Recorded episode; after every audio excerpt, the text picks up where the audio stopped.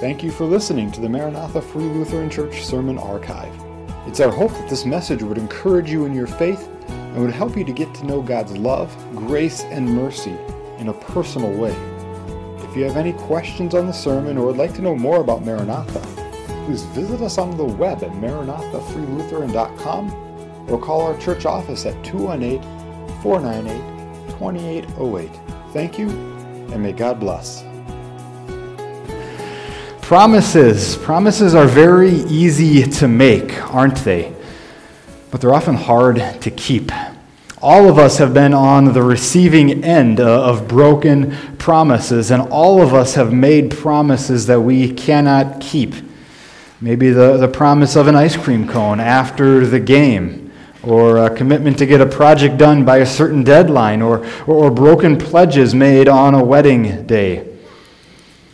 Promises get broken, and as a result, people get hurt. There is one, however, who has a perfect track record when it comes to his promises. He's not a politician, he's not a salesman, he's not a coach. Your heavenly Father always has and always will have a perfect track record when he keeps his promises. So, we're going to be talking a lot about promises this morning. All this fall and winter, we've been working our way through Paul's first letter to Timothy. Last week, we finished up 1 Timothy, and so it would be natural to continue on to 2 Timothy, right? Uh, we are, however, going to skip over 2 Timothy for the time being. We'll return to it after the new year, but we're going to jump ahead to the book of Titus. And there's a couple of reasons for this jump. Uh, the first is purely selfish. there are some wonderful Advent themes in Titus that fit very nicely into our Advent schedule. Uh, but the other reason is that 2 Timothy was written most likely seven to eight years after 1 Timothy. And the letter to Titus was written around the same time as 1 Timothy.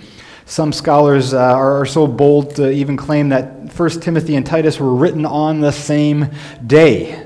I don't know if I would be bold enough to say that, but we probably know that they were written pretty close to each other in proximity. And so, as we go through Titus this Advent, we're not going to be going verse by verse through the book. Uh, there's quite a p- bit packed into these short three chapters here. And honestly, there's quite a bit of overlap between 1 Timothy and Titus. Themes like the qualification of elders and how to encourage various groups, those sorts of things come up again. And this isn't to say that Paul copied and pasted from, from 1 Timothy into Titus here. Far from it. Uh, but these next few weeks of Advent, we're going we're going to just look at a few gospel themes here in the book of Titus. And so it brings up the question who was Titus? Uh, unlike Timothy, Titus is not mentioned in the book of Acts, so our, our cursory knowledge of him might be a little bit limited. However, we are able from Scripture to, to piece together quite a bit of Titus' story from places like 2 Corinthians and Galatians. We know that Titus was born a, a Gentile and was most likely from Antioch in Syria. And there he was probably converted early on in Paul and Barnabas' ministry. We also learn in, Galatians that Titus, as, as a Christian Gentile, accompanied Paul and Barnabas to the council at Jerusalem, where the early church was, was debating whether or not Gentiles who came to the Lord needed to be Jewish as well. And, and uh, Titus was kind of example A of here's a, a, Gentile convert who has been following Christ, and uh, we don't need to make these people become Jews. Titus also went on to serve as the pastor at Corinth, where he helped right that wayward congregation. And also, he and Paul planted a congregation in the island nation of Crete, uh, following Paul's release from prison in Rome. And Paul continued on his mission trip then, leaving Titus, his, his faithful companion and fellow workman, in Crete to continue on uh, this church planting. And so, with that introduction, let's dive into Titus chapter 1. And as we do, we'll notice this truth that we have the awesome responsibility of sharing the message of Christmas, the fulfillment of God's promise made in eternity past with the world. If you have your Bibles, I'd invite you to uh, turn to Titus chapter 1 or look on the screen, and would you stand as I read this morning? Titus chapter 1 the first four verses, reading in Jesus' name. Paul, a servant of God and, an apostle of Jesus Christ, for the sake of the faith of God's elect and their knowledge of the truth, which accords with godliness, in hope of eternal life, which God, who never lies, promised before the ages began, at the proper time manifested in his word through the preaching with which I have been entrusted by the command of God our Savior. To Titus, my true child in a common faith, grace and peace from God the Father and Christ Jesus our Savior. Would you join me in a word of prayer? Heavenly Father, this is your word. Your word is truth, and I ask that you would sanctify us in this truth this morning. Lord, may the words of my mouth and the meditations of every present heart be acceptable in your sight, O Lord, my rock and my redeemer. Amen. You may be seated. There is a very distinct Advent theme in these verses, isn't there? Uh, this theme centered, centers around the fulfillment of God's promises that He made to mankind. And this morning we'll look at three key words in these four verses promise, manifested, and entrusted.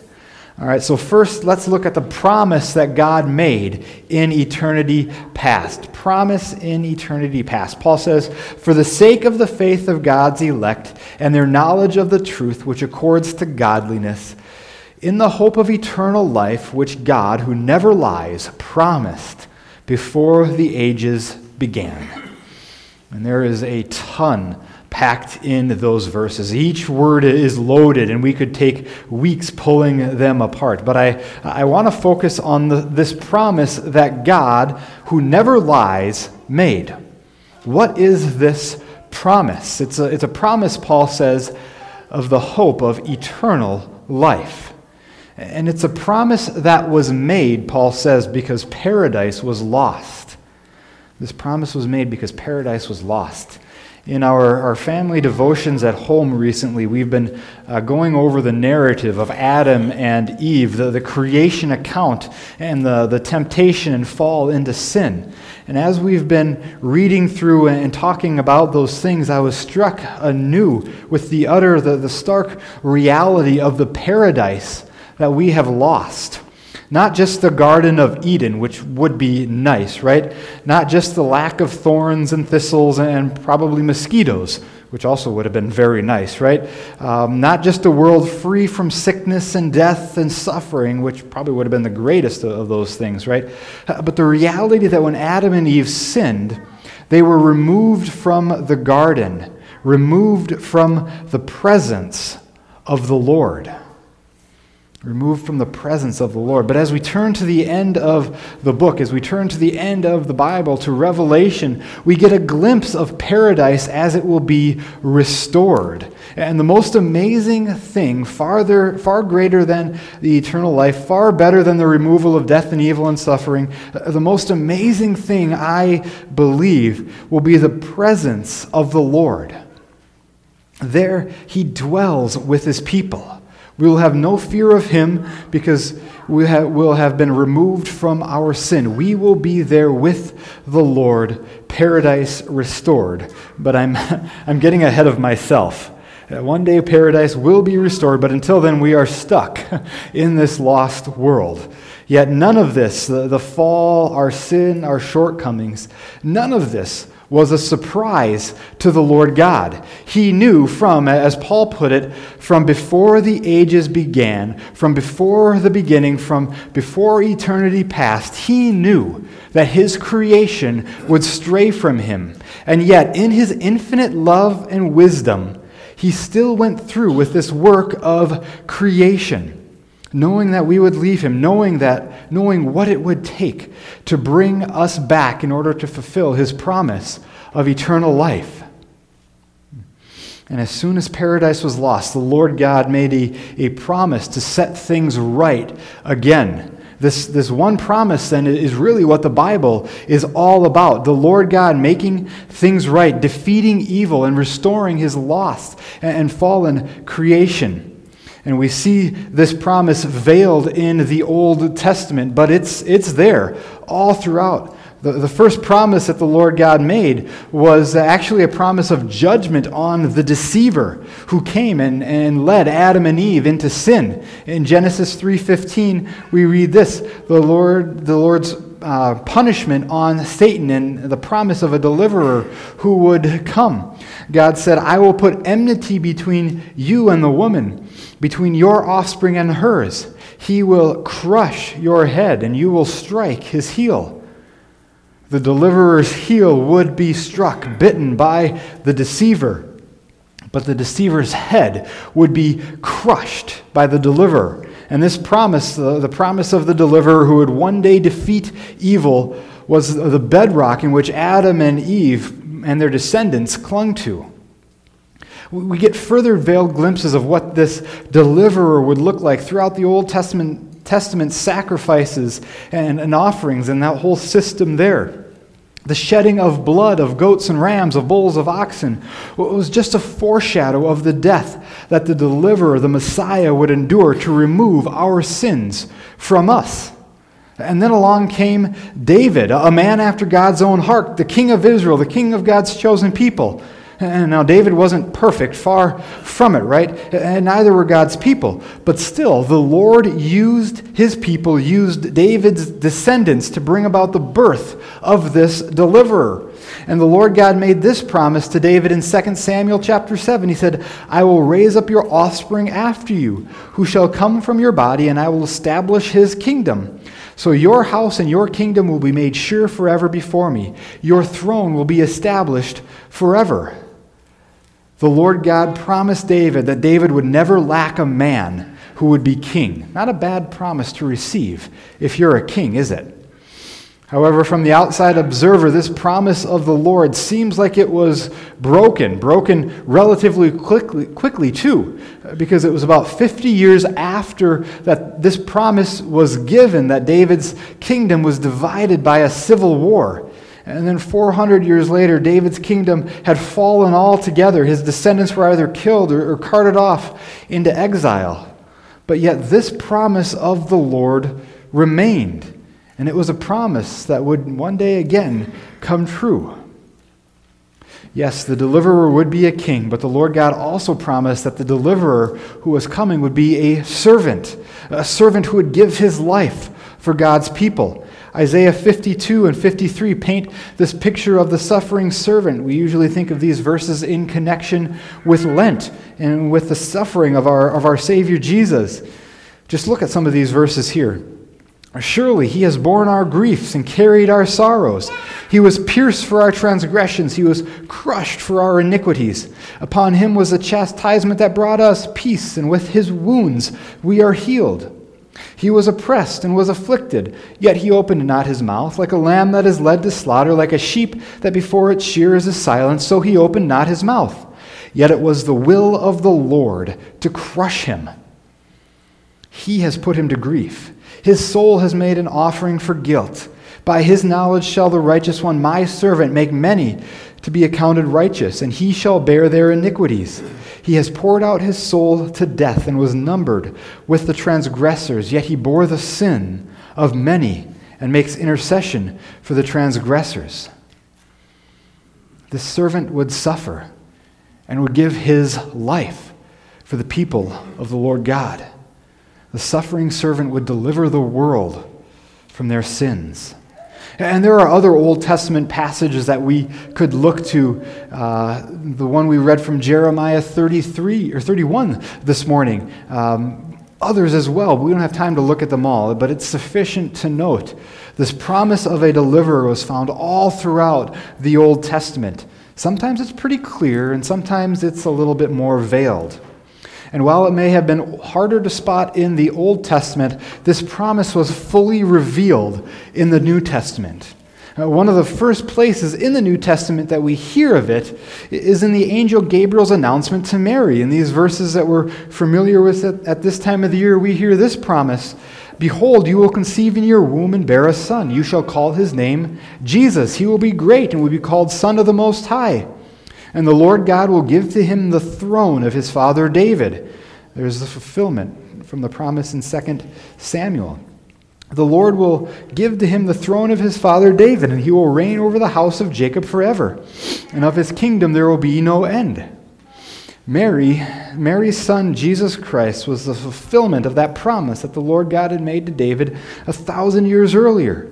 Jesus was David's descendant, both a king and a suffering servant.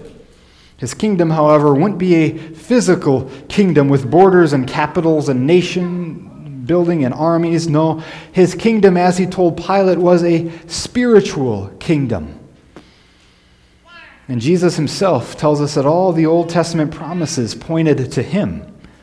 This morning, Brian read again uh, the story or the, the account, the narrative of uh, right after Jesus' resurrection when he was on his way to, uh, to Emmaus and he visits two disciples there. And they're talking about the events of the weekend, focused on Jesus' arrest, his trial, his crucifixion, his death, his burial, and his subsequent resurrection. And they're amazed by it all. And I love, I love Jesus' words. He said, Oh, foolish ones. oh, foolish ones, and slow to heart to believe all that the prophets have spoken about. Was it not necessary that the Christ should suffer these things and enter into his glory? And I would have loved to be along with this conversation because he begins with Moses and with all the prophets, and he interprets to them all the things in the scriptures that concern himself. In our sixth and seventh grade confirmation class this year, our Bible overview class, we've studied this very simple chart. All of the Old Testament, all 37, 39 books of the Old Testament, are pointing forward to Jesus. And all the New Testament in, in Testament and the 27 books there are pointing at him. And that's what Jesus told those disciples on the Emmaus Road that day. And we need to be reading the Old Testament in the context of the Lord God's promise to his people the promise of a deliverer, a suffering servant, a coming king who would give his life for his people, who would give his, li- his life for the promise of that eternal life. I said we were going to look at three key words this morning in these four verses promised, manifested, and entrusted. We spent a lot, a lot of time on, on the first one. Uh, let's move on to the second one then manifest. Manifest through the gospel. Paul writes this in uh, verse 1 and 2. He says, In the hope of eternal life, which God, who never lies, promised before the ages began, and at the proper time was manifested in his word through the preaching. The word manifest is kind of a strange word. and unless it's in the, the context of a flight manifest, right, the list of airline passengers, or Oprah's name and claim it vision and goal setting teaching, we really don't use the word manifest. In this context, manifest means to reveal something, to make it known, to bring something to light. And usually there's a, there's a negative context to bringing something to light, isn't there, right? Something bad has happened, and, and now we're finding, finding out about it through somebody who has been speaking up. Things like abuse or, bribery or, or corruption, scandal, those, those sorts of things, right? But it doesn't only have to be a negative context to it, right? Uh, the name behind uh, anonymous donations to a children's hospital comes to light only a- after the donor has died, right? Those things are, are manifest, brought to life. So, what was manifested? What was brought to light? What was revealed? Paul says, the promise of eternal life through Jesus Christ, the promise that the Lord God had promised before the ages began. This promise was brought to light, was revealed, was made known. And it was manifested at the proper time, Paul says. Not a moment too soon, not a moment too late. As he wrote to the church in Galatia, uh, Galatia, he said this He said, When the fullness of time had come, God sent forth his Son, born of woman, born under the law, to redeem those who were under the law, so that we might receive adoption as sons. At the proper time, in the fullness of time, at just the right time, not a moment too soon, not a moment too late. And we could talk all, all morning about the Roman roads that connected the world, that made this the right time. We could talk about Greek being the universal language at the time. We could talk about the peace and stability that the Roman government brought to the world, uh, but that would be too big of a history lesson for one segment of a sermon. sufficient to say, sufficient to say, the Lord God was orchestrating all of the events of history at just the proper time for the Lord and Savior of the world to arrive. And this promise of eternal life through Jesus Christ was made known, was manifested, Paul said in verse 3, in God's word through the preaching of that word. Through the preaching of that word. There's nothing special about preaching or preachers, is there, right? In a, in a consumer driven, entertainment based culture, if, if the preaching of God's word can come off, if we're being honest, as as boring and outdated, right? Uh, however, and maybe I'm a bit biased in this, I, I don't think preaching is supposed to be a show. No fog machines or strobe lights, no pyrotechnics or, or crazy stunts. Preaching is simple. It's a simple sharing of God's word. It's a simple telling of the gospel story, the good news of Jesus Christ and Him crucified and the Holy Spirit at work through the Word changes hearts and changes lives.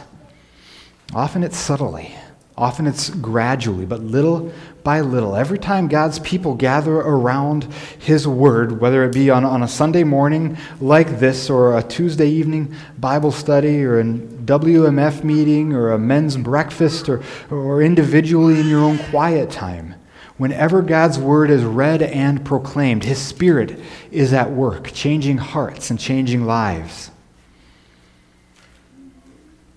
And this word, Paul says, isn't something that we are to keep secret either.